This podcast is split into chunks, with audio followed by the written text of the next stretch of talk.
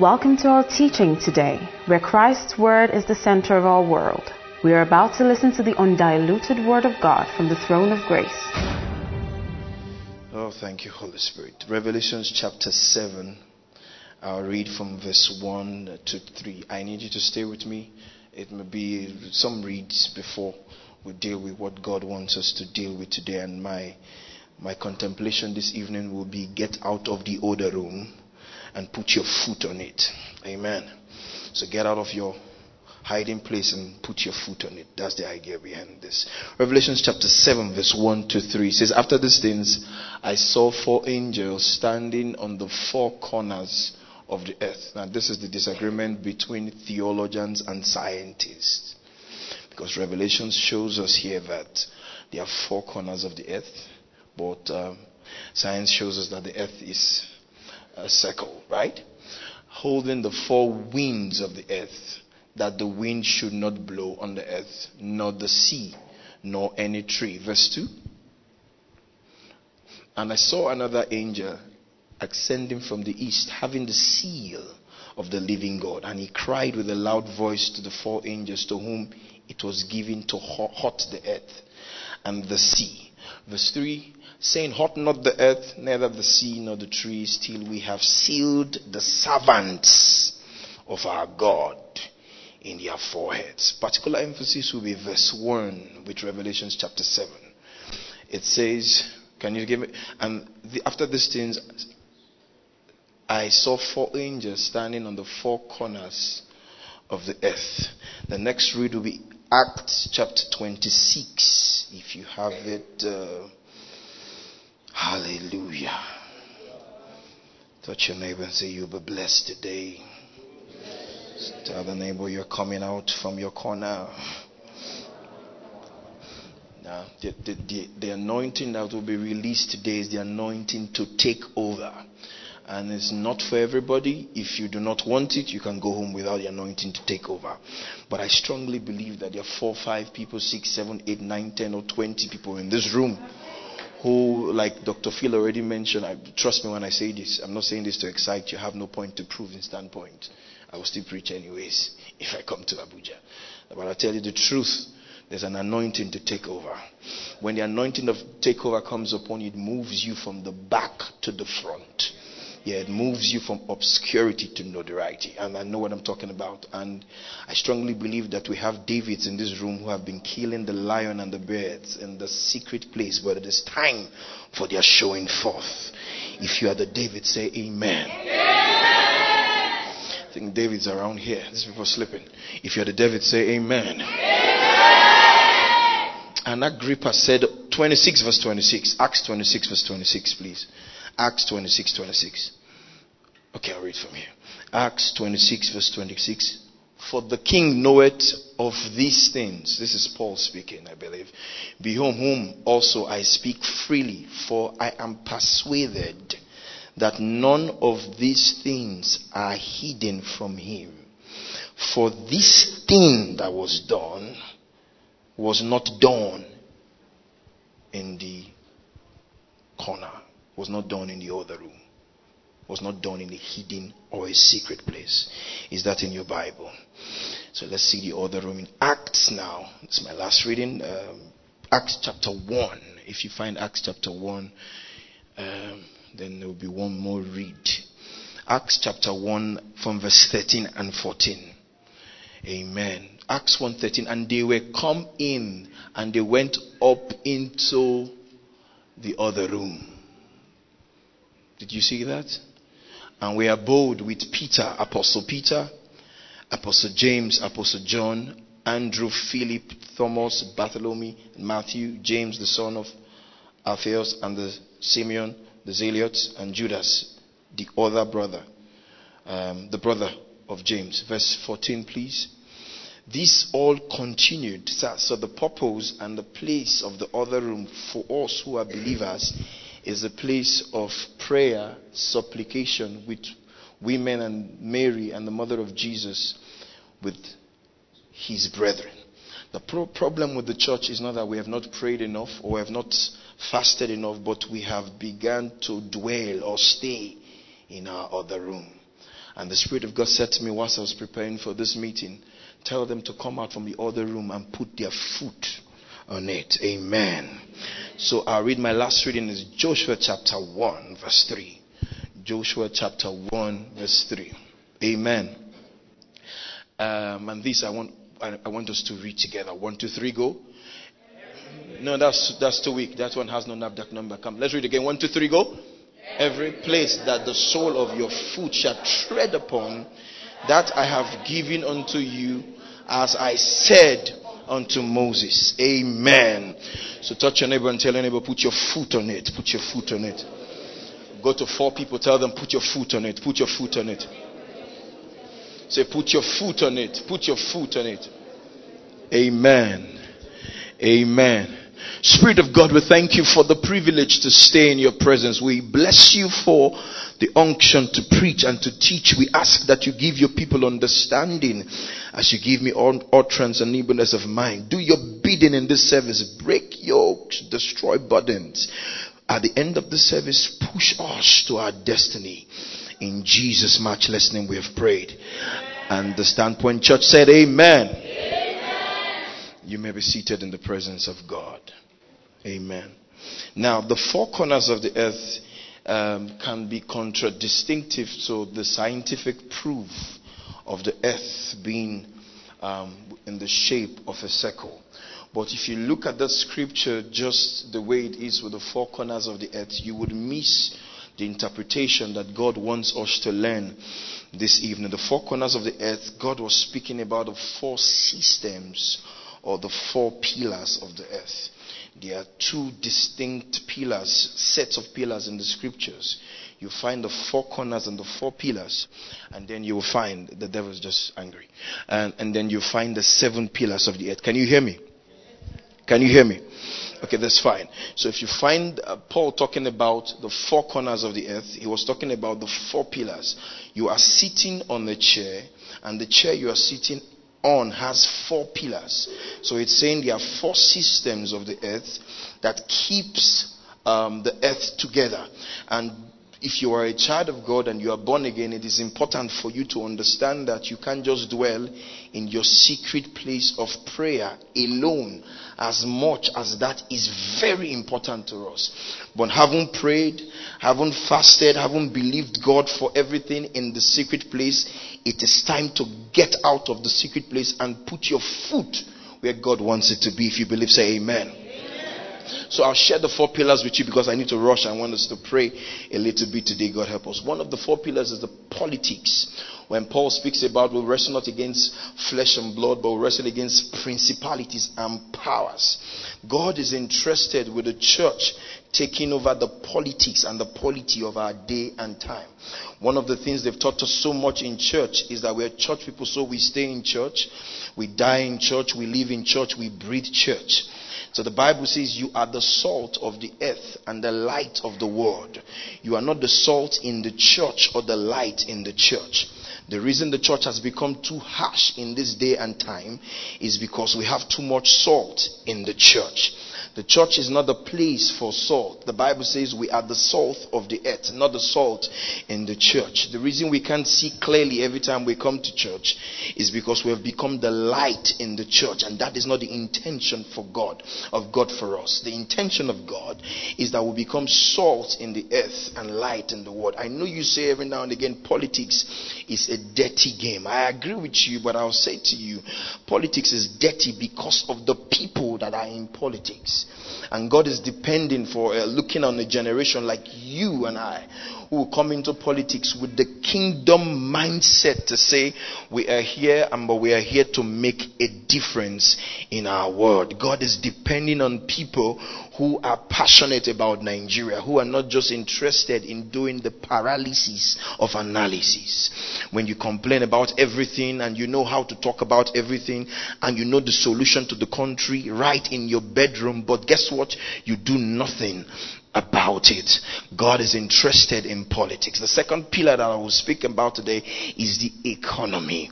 The economy is so important to the church because the Bible says through prosperity will the gospel be spread abroad. So if we have a church that is not economically strong, then there is a problem, and a big problem, with the faith that we preach, because the Bible says God delights in the prosperity of his saints. The next pillar you find is the pillar of culture and education. It's culture and education. Education, because it is formal and informal education. Guess who falls into this category of formal and informal education? The entertainers, the singers, the fashion designers, the makeup people. You are given education informally or formally. You think you woke up this morning and you dressed yourself to work, or you dressed yourself to church this evening. No, somebody already fused something into your mind some months ago whilst you were watching a movie, and you saw some guy dressed in a certain way and you didn't have it. But guess what? When you went to shop the next day, you bought that blue shirt, you bought that black suit, you bought everything that you saw without you knowing that you were reacting to something that has been programmed in your mind. So look at the church.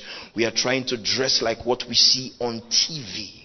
We are trying to talk like what we see on TV, because whether or not you believe it, Hollywood, Nollywood, Bollywood, they are directly or indirectly informing, shaping our generation, our culture, and our education.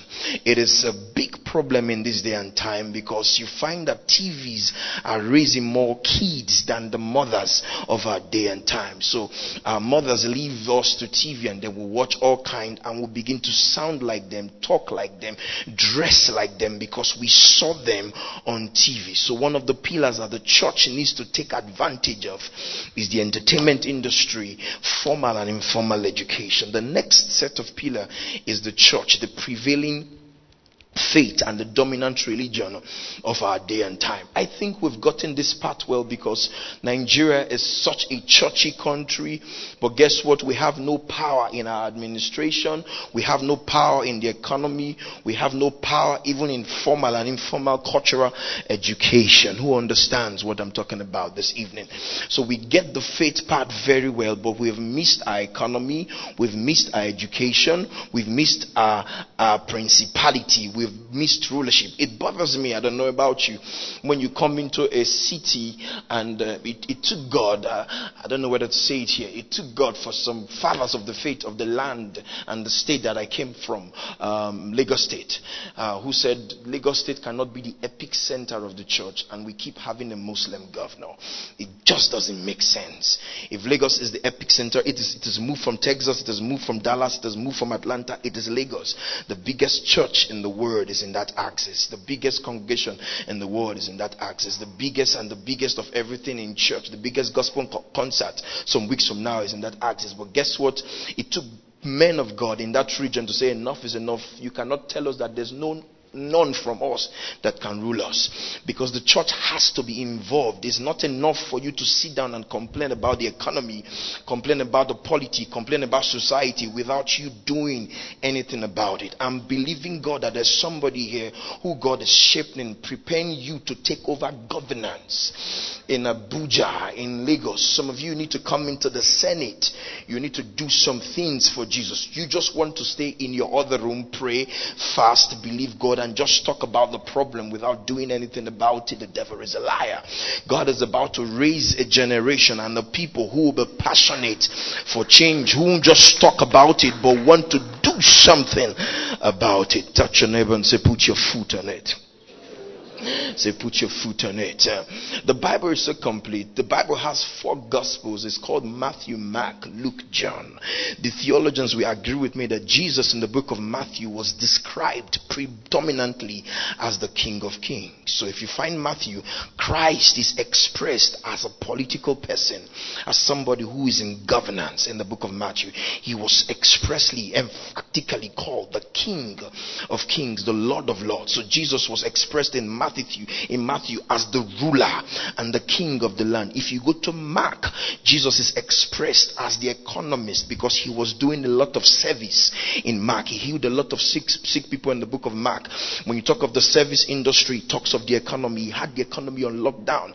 Mark is expressing a different side of Jesus as the man who was in charge of the economy in the book of Mark. But in the book of Matthew, you find Matthew describing Jesus as the King of Kings, predominantly showing us that Jesus is both king and is both in the economy. But if you look at the book of Luke, because Luke was a physician, as a doctor, he described Jesus as a humanitarian. So you find Jesus now as the King of Kings, you find him now as the economist, you find him now as the humanitarian in the book of Luke. But when you come to John, John described Jesus as divine.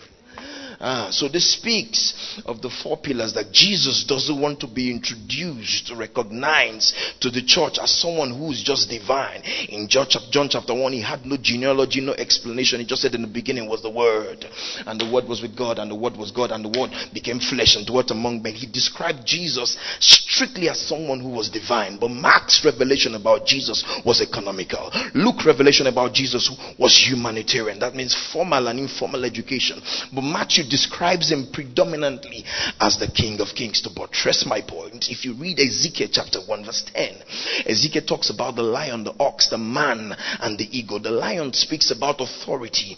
The ox speaks about economy. The man speaks about cultural and informal education.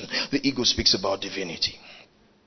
So you find throughout the scriptures, you find Christ is being revealed to us as somebody who is in government, who has politics, who has economy, who has, the church has just been in the place where we are comfortable about our lives, our prayer lives. We just want to be there and you do not want to do anything about it. But it is time for us to arise and take the polity of our nation. I strongly believe that when the anointing of takeover is released today, there is somebody in this room whom you will be prepared for governance. It will shock you how you'll be recommended from one place to the other and God will bring you to the place. When God wants to prepare you for governance, he throws you into the corridors of power. You are in the place, this person I'm talking about, you're in the place where you know a senator or two, you know this person or the other. You have information because when God starts speaking, starts throwing you in a direction, he gives you information. Touch your neighbor, say information. So I am very particular. Do you know how powerful it would be if a member, a true saint of God becomes the FCT minister in Abuja, a true child of God? How can we have a nation like this and we are 50-something% Christians, but we are not in the corridors of power? Our opponent, however, will tell you that politics is stronger than governance. Politics is stronger than their religion. So they will go after politics, they will stay in the place of power whilst you and I stay in our other room and pray for God to intervene. But you need Esther's in the palace.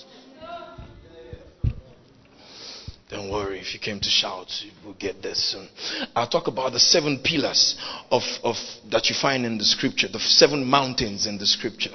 One would be, I'm going to run through it, the mountain of Ararat, the mountain of Moriah, the mountain of Sinai, the mountain of Carmel, the mountain of Hermon, the mountain of Calvary, and then the mountain of Zion. In that explanation, it is government, it is economy, educational sphere, family sphere, religious sphere, celebration sphere, and that talks about entertainment, that talks about those of you who are into fashion. Whether or not you like it, your fashion is redirecting and is educating people. If you are a child of God, you are in that industry, you have no business doing something that globalizes everything that should be privatized, if you know what I mean. Yeah, because you should be an example of Christ in any sector that God has placed you. You are reminded today that you are salt of the earth and light of the world. Stop trying to drag TSP with Pastor Ideal and Pastor Phil and the rest. This is not your church. Our assignment here is to equip you to take your church anointing and Christ Amplify, that thing you do hashtag with all the time. It is not needed in TSP Sundays and Wednesday. You need to go to the business place and amplify Christ. You wouldn't like me today, but I'll tell it. I hear all this. My Christian life is different from my business life. My business life is different from my social life. Which life did Jesus die for? I'm very confused about the lives that you have. Since you have become schizophrenic with many lives and many expressions of yourself, my friend, Jesus died for your life. And the life you now live is no longer yours. It is Christ who lives in you. So Christ needs to be expressed in our politics, in our government, in our systems, in our economy. Where are the gospel Dangotes of this day and time? There is somebody in this room that God wants to trust with so much money. Oh God, Father, because they don't need it, I receive it. In the name of Jesus, you know I need some money in my life right now. TSP, they are rich enough. Father, just bless me. Bless me indeed. There's somebody in this room that God wants to entrust you with so much money. The Bible says, Holy Ghost. I find out in the scripture that the Bible says you can't serve God and mammon. Mammon is money or the spirit of money. It's interesting that the Bible did not compare God with the devil. Because if you put God, the devil, and money, a lot of us will just leave God and devil because we don't want to be involved in their problem. And just choose money. Yes. It's the love of money. It's not money that's the root of all evil. You need to have money. Touch your neighbor and say, you need money. So let's talk about, we are going to heaven. We don't need money. The church is talking too much about money. The people who talk like that are actually broke. Because if you're rich, you would see more reasons why you need money. So touch your neighbor and say, if you don't want money, I need more money in my life. So the government, the mountain of the governmental mountain is key. The economy mountain is key. The education mountain is key. The family mountain is key. The devil is fighting families. Seriously, men are beginning to see other men as attractive. Have a big problem with that. With all the beautiful ladies in this world, but there's a problem. You think that is just civilization? No, that is the devil trying to mess up with the family front, where a man or a child now has parents as John and Joseph. There is dysfunctionality. God wants us to fix the family. How do you fix the family? By making sure you get your family right and be an example for those of you who are married. The Bible says, let the married ones teach the younger ones how to behave. You all just know how to cook noodles alone. You can do jollof fries like many. You have a problem. You need to know how to fix your home, and that is the problem. So you see the sister in church, she's beautiful, she's Cavallini, she's everything. But when she gets home, she's a knife, not a wife. The devil is messing up with our family. And there's the religious fair. We need to understand that our gospel must be the prevalent gospel in our day and time. There's the celebration fair. There is the media fair. And this is important as a round up, because we live in a system where everybody right now is a journalist because of social media. There's something that you have to contribute. The former president suffered from that. He came out, he became president at the era when social media became was proliferated in our day and time.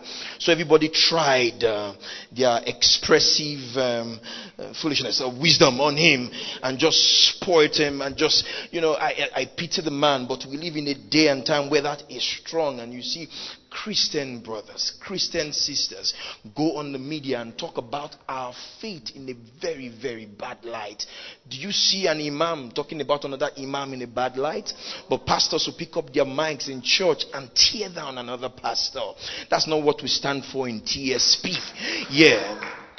Yeah, you can clap if you want to clap.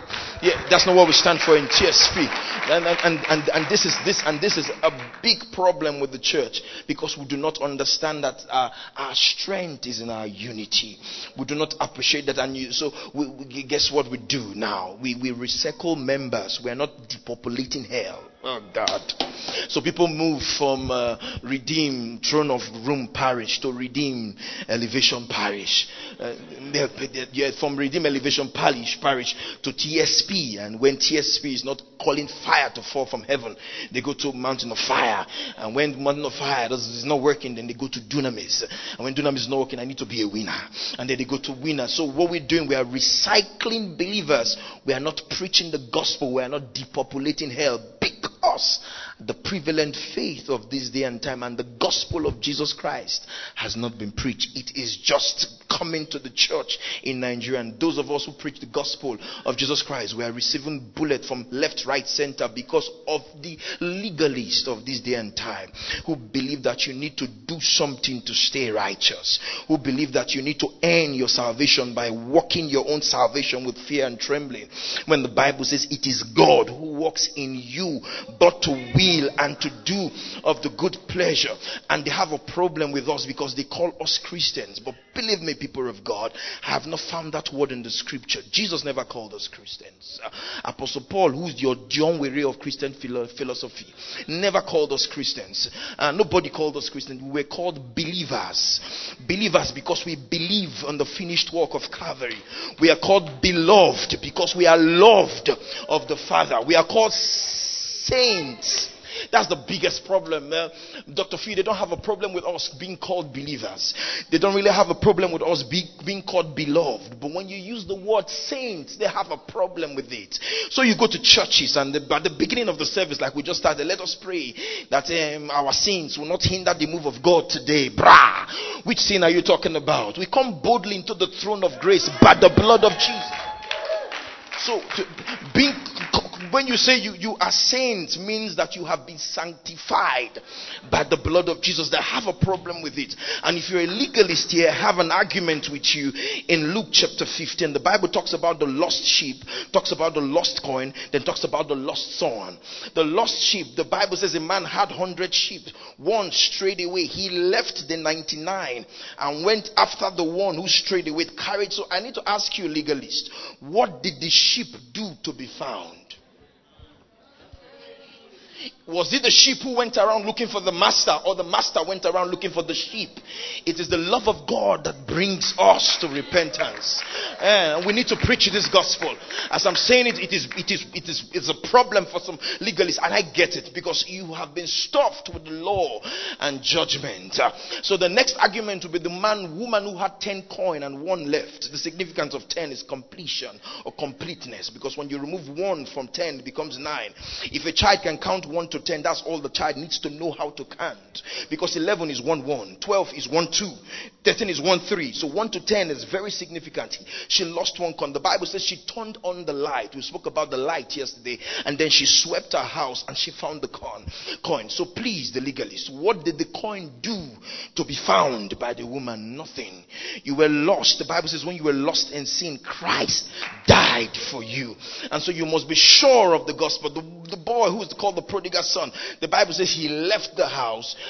He wanted that which was his, and the Bible says he messed up so bad one day. The Bible says he came to himself. Where did he go to before? He came to himself and says, I will go to my father's house, for there are people who are my father's house, who are servants, and they do not eat what I eat. He said that in his heart.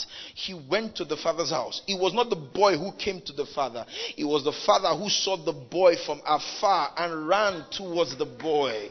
Yeah, there was the father who kissed him. Guess what, Dr. Shola? The speech that he had rehearsed to tell the father, he did not have to say. Oh God, he did not have to say. He had said, I will go to my father and I will say, Father, I'm not worthy to be called your son. Make me one of your servants. As soon as he said, Father, I have sinned against you, and God the Father says, okay, change this robe, change this garment, change his name. Yeah, you there. Yeah, change his name. Gave him a ring. Yeah. Then killed a fatted kayabosha. Can I talk about the skin again for a moment? What I've read the scripture over and over again, and never occurred to me that the reason the boy was easily forgiven quickly was because there was a substitute in the ram that was killed. You missed it. So the father was saying to the boy, it's okay, I already killed the ram for you. It's fine, come back home. Blessed be God. Woo. I already killed a lamb for you. Come back home. The gospel. That's why Dr. Phil is very pivotal to this age and this time. Because the gospel needs to be preached. God came into a ground and said, this is holy ground. What did the ground do to be holy? Moses pulled up this ground. What did the ground worship God in spirit and in truth and in righteousness? God called it holy. So if you do not have a problem with God calling the ground holy, why do you have a problem with God calling me holy?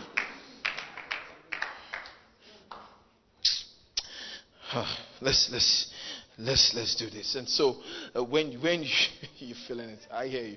Thank you. And so when you talk about the media, people just go, can you help me with 2 Samuel? Let me show you something about media before I wrap up. I need us to pray. 2 Samuel chapter 1 verse 14. 2 Samuel chapter 1 verse 14. So for those of you who are private journalists, you just know how to tweet about everything, talk about everything, talk about that pastor, that uncle. Let me show you 2 Samuel chapter 1 verse 14. Stay with me. Can we just teach a little bit before we preach? Is that fine? And David said unto him. Now let me give you the background of the story.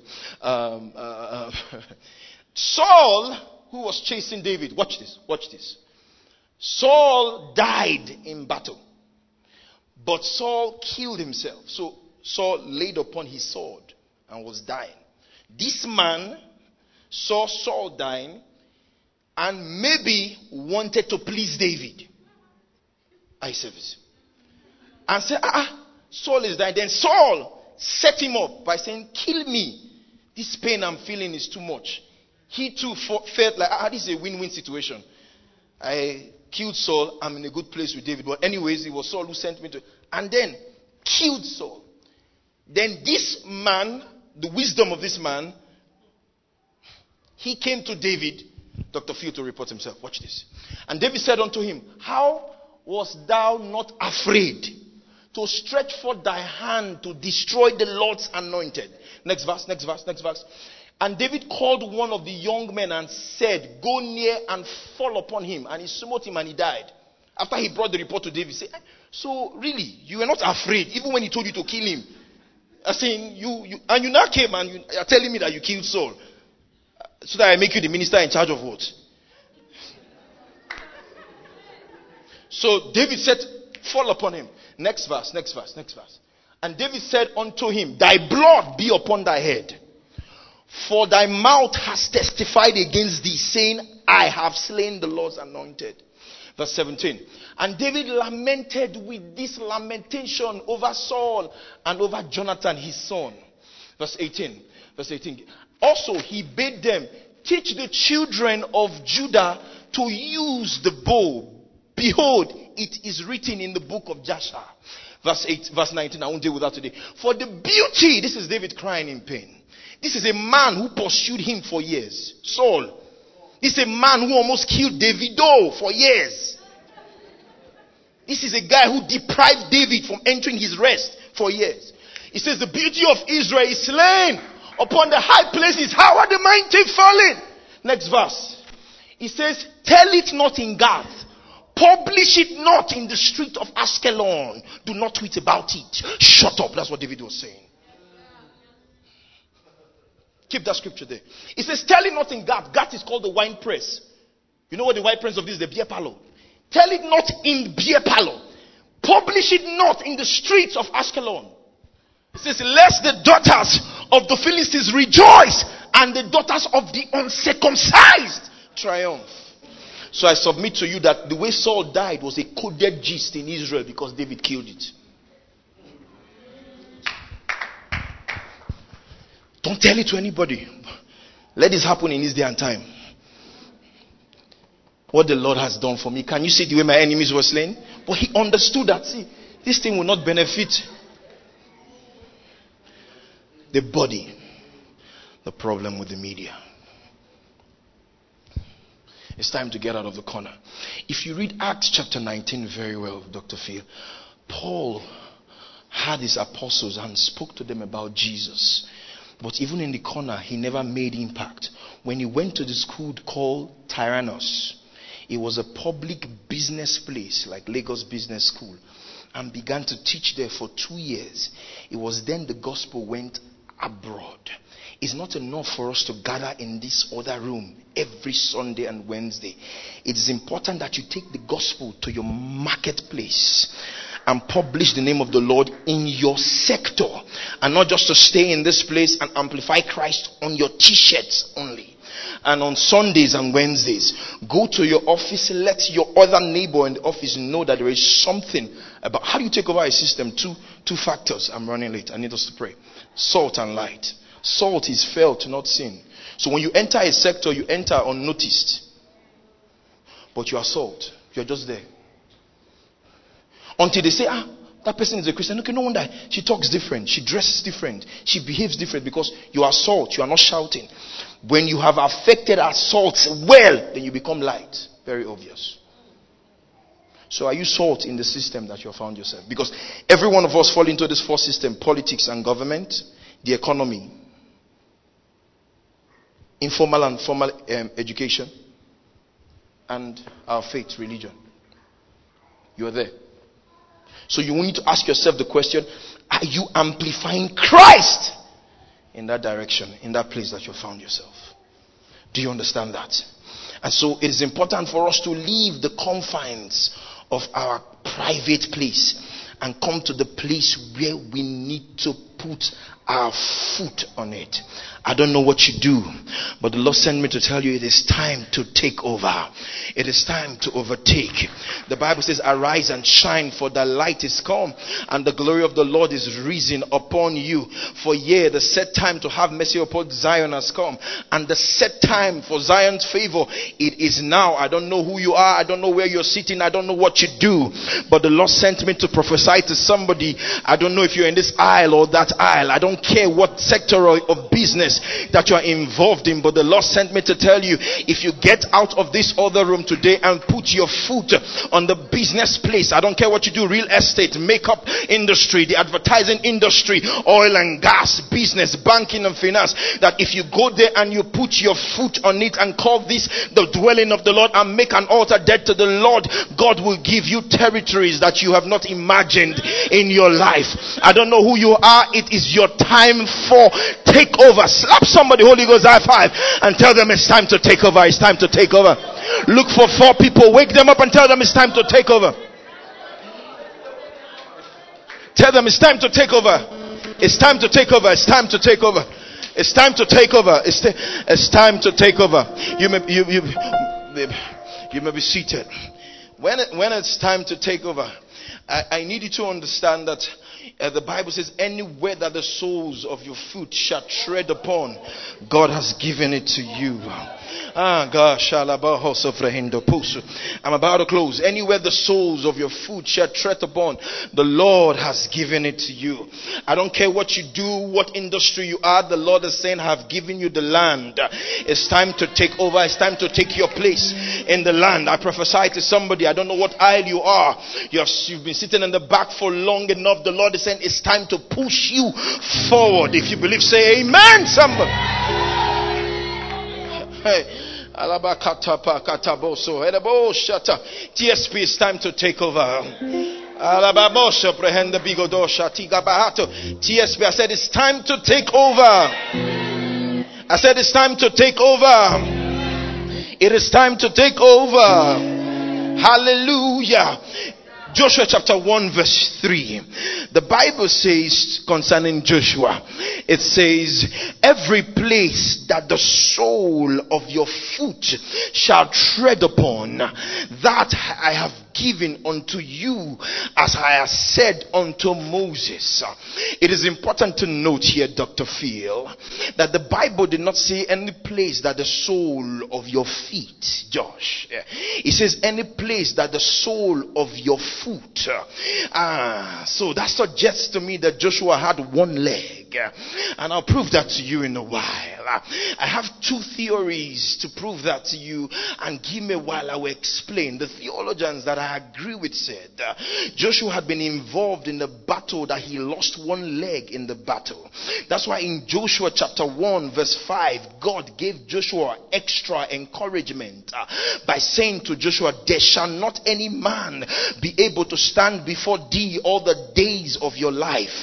As I was with Moses, so I would be with thee. I will not leave thee nor forsake thee. If you find Joshua chapter 1 verse 6, the Bible says, be strong and of a good courage. God was trying to encourage Joshua. Find Joshua chapter 1 verse 7.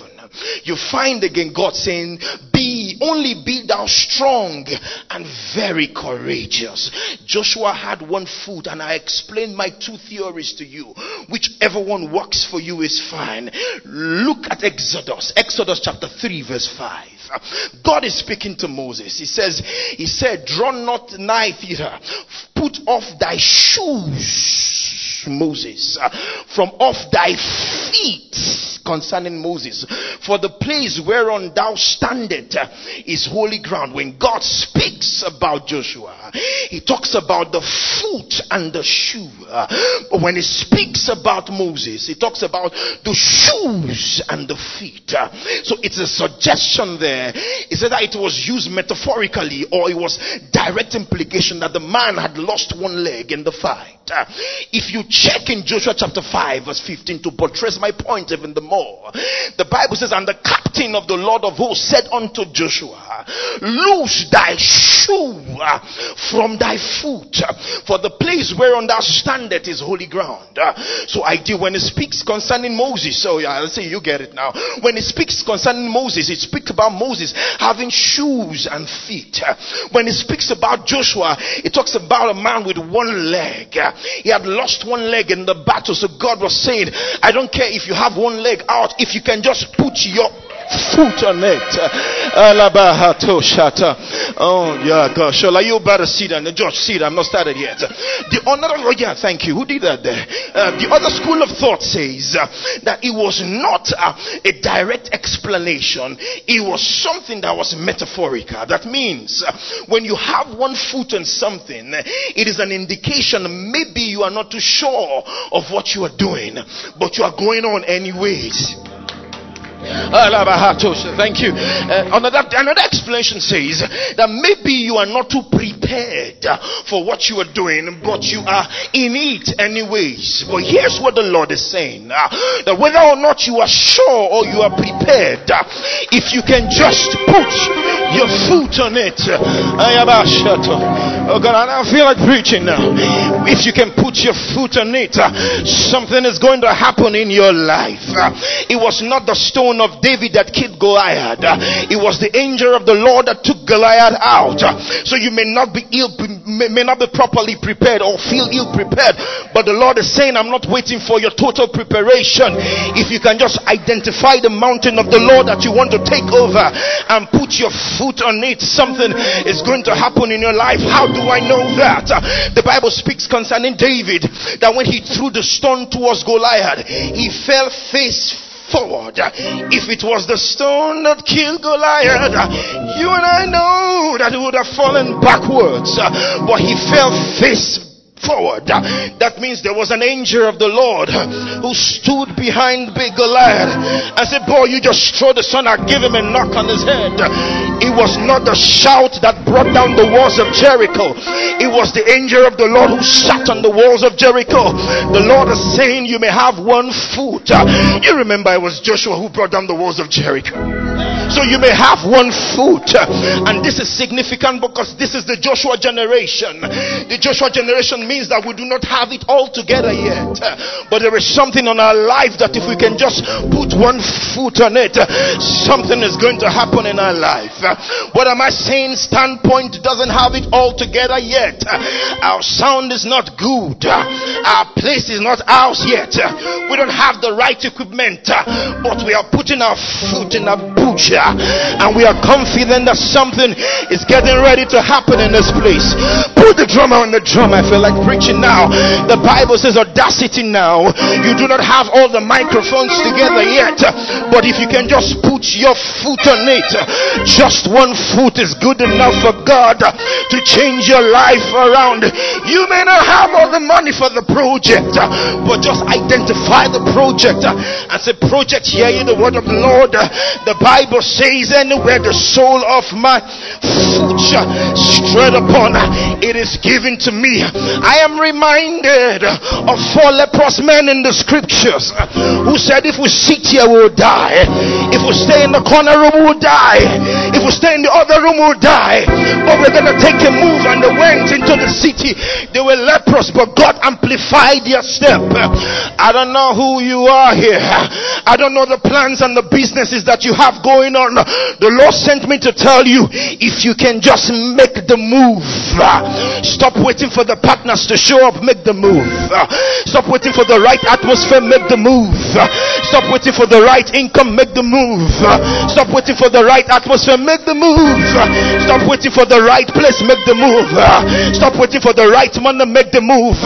If you can just make the move with your one leg, God is going to give you the territory. I am reminded of Esther. She was not waiting for her to become a citizen in the land. She moved from being a slave in the land to become the queen in the land. Can you imagine that, Shola? That the girl who was slave yesterday would have been believing God for a green card or something that would get her into the system, but God moved her from being a slave to being the queen in the land.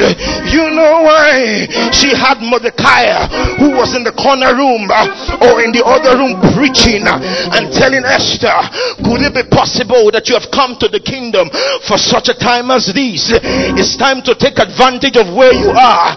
Just go in, Esther, and put your foot on it. The Bible says she said to Mordecai, tell them to fast and pray. It's not enough to fast and pray. You gotta do something about it. She went to the palace of the king. She said, if I perish, I perish. But you know the story. God gave them the victory because she put her foot on it. Slap your neighbor, Holy Ghost, high five, and tell them, put your foot on it. Come on, look for 4 neighbors. Tell them, put your foot on it. Say, put your foot on it. I can hear you. Say, put your foot on it. The Bible says Peter was arrested, going to be killed, but the church gathered in the other room and began to pray for Peter. Prayer is important. Prayer is key. Prayer is powerful. But the angel of the Lord, Joshua, moved in the prison, got Peter out of the prison. Peter came to the room whilst they were praying for him, but Dorcas was tired of being in the corner and in the other room. Dorcas went to the door and told them, the miracle you've been waiting for is no longer in here, it's at the door. I don't know who you are believing God for a breakthrough that will change your life. The Lord sent me to tell you, stop waiting on me. I am waiting on you to open the door. They kept praying for Peter. When the miracle was already at the door, they said to the Dorcas, you are beside yourself, you must be mad. God can do it like this. We should have fasted 40 days now. We just started praying. But the Bible says Peter kept knocking at the door. There is an opportunity that has been knocking at your door for weeks now. The Lord sent me to tell you, I don't know who I'm preaching to, but your blessing is at the door. Your breakthrough is at the door. Your miracle is at the door. Your amen is at the door. Get your anointing to your marketplace. Amplify Christ in the business place. Put your salt on the marketplace. Put your light on the marketplace. Be Daniel in Babylon. Be Esther in the palace. I'm torn tonight, but can I prophesy to somebody? I don't know what you do. I don't care what you have. But the Lord sent me to tell you, it is time to take over. The anointing to take over is coming upon you today. The anointing to overtake is coming upon you today. The anointing to recover is coming coming upon you today. I hear the Lord say to me, run, overtake, recover all. Run, overtake, recover all. Put your foot on it. I don't care if you are Joshua with one leg, just put your foot on it. Put your foot on the business. Put your foot on the blessing. Put your foot on the marriage. Put your foot on it. I don't care if you are Mephibosheth with bad legs. Just get to the palace, brother. The table will cover your leg. His glory will swallow your story. You remember that? But I came to preach to you in the name of Jesus Christ of Nazareth. It is time to take over. It's a time to arise in the strength of the Lord. I came to prophesy to somebody. You are Esther, and God is about to orchestrate the misbehavior of Vashti.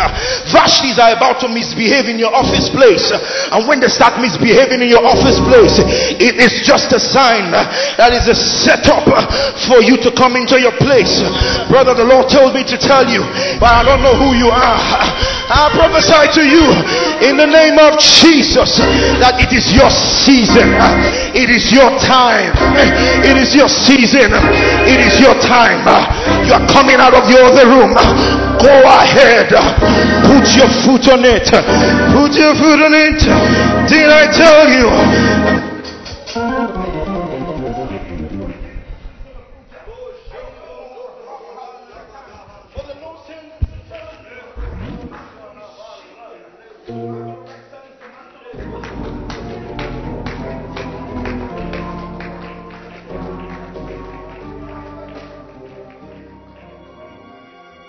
This concludes this message.